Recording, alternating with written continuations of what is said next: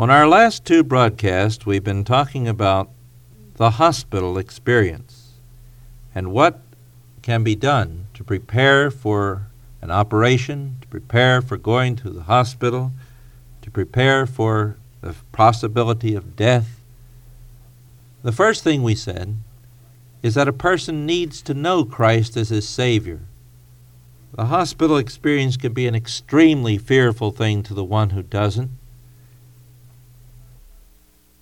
It can be a time in which a person has to face death and the illness of the body and all of its stark reality.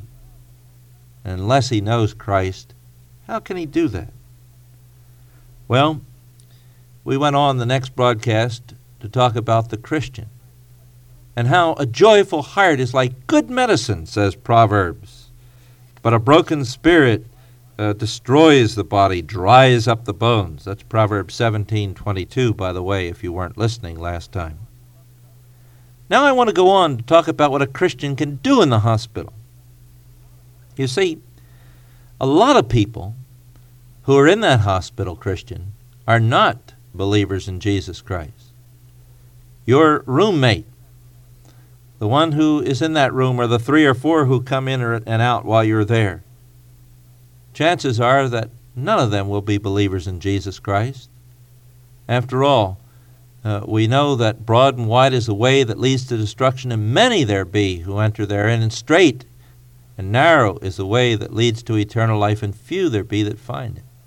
Why is one road so narrow, and why is the other one so wide? Well, because the traffic is much heavier on the one than on the other. The wide road leads to destruction, and many enter it, says Jesus. But the strait, like the Straits of Gibraltar, S T R A I T, the narrow road leads to eternal life, and few there be who find it. So you're not going to find, on the average, many Christians in that hospital. So your opportunity for doing something for the other person who is with you is a good one in a hospital experience. Not only is it good because there are non Christians who are there and who have to stay there and who have to listen to you, you've got a captive audience, but in addition to that, you've got somebody who's thinking about life and death questions in a hospital. There could hardly be a better time to talk to him about Jesus Christ as his Savior. Now, instead of that, what happens? What do a lot of Christians do? Well, they go in there and they waste their time with chit chat. They doze around all day. I'm not saying there isn't a good place for dozing when you need to. They watch the boob tube hours on end. They don't even read good Christian literature, but they read all kinds of garbage. Some don't even take their Bibles in with them. It's time for you to recognize that the hospital experience for the Christian, particularly before the operation or in the recovery period as you're beginning to get strength back but not able to go back to work, that hospital experience is an opportunity for you and for Jesus Christ. Don't forget Colossians 4, which says in verse 5, the second part, make the most of the opportunity. There it's talking about how we live in the presence of unbelievers. Listen to the first part of that verse. Conduct yourselves with wisdom toward outsiders, making the most of the opportunity. You have a job in that hospital to witness to the doctors, to witness to the nurses, to witness to those who are with you so long as you're physically able to, or when you're physically able to. And you have an opportunity to make the most of that time, not only to witness to them, but to grow in your own uh, life at this point, too. Probably few times in your life do you have as much time on your hands. Here you are laid aside with nothing but time. Time is a valuable commodity, it's more valuable than any other. Take advantage of this time that God has given you during this period.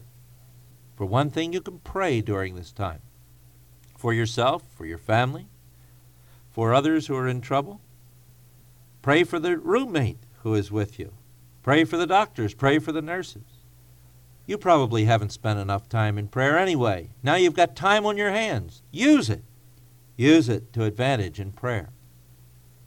As soon as you're physically able, start studying. Don't just read your Bible, that's great, but do a little study in the Bible.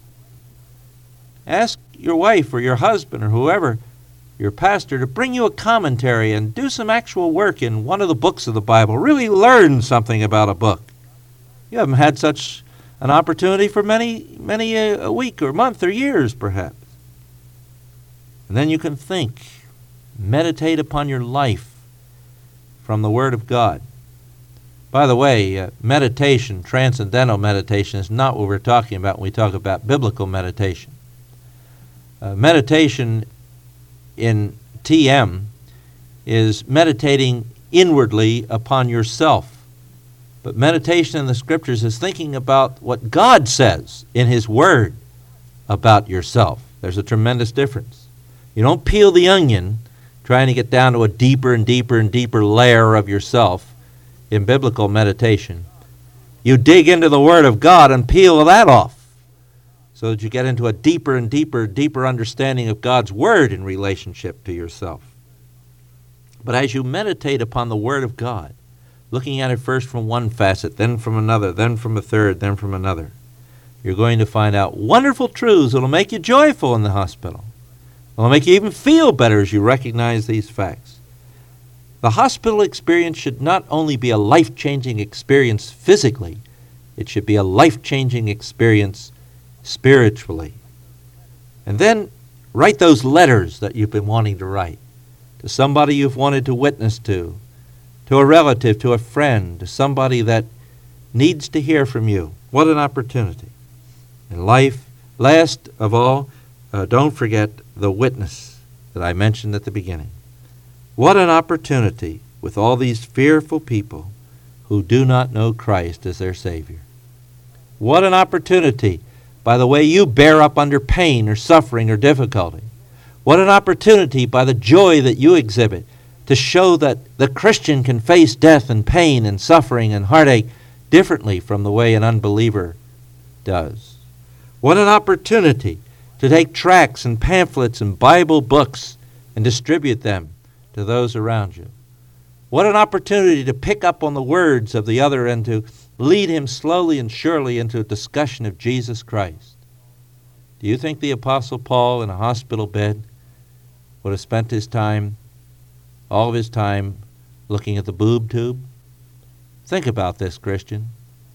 Think about your opportunities, responsibilities that are, are before you, and look on the hospital experience as a real time of joy as a real time of opportunity, as a real evangelistic thrust, and as a time for growth in your own life. The hospital is a place for healing, not only your body, but your spirit and soul, and perhaps even healing some from the most dread disease of all sin.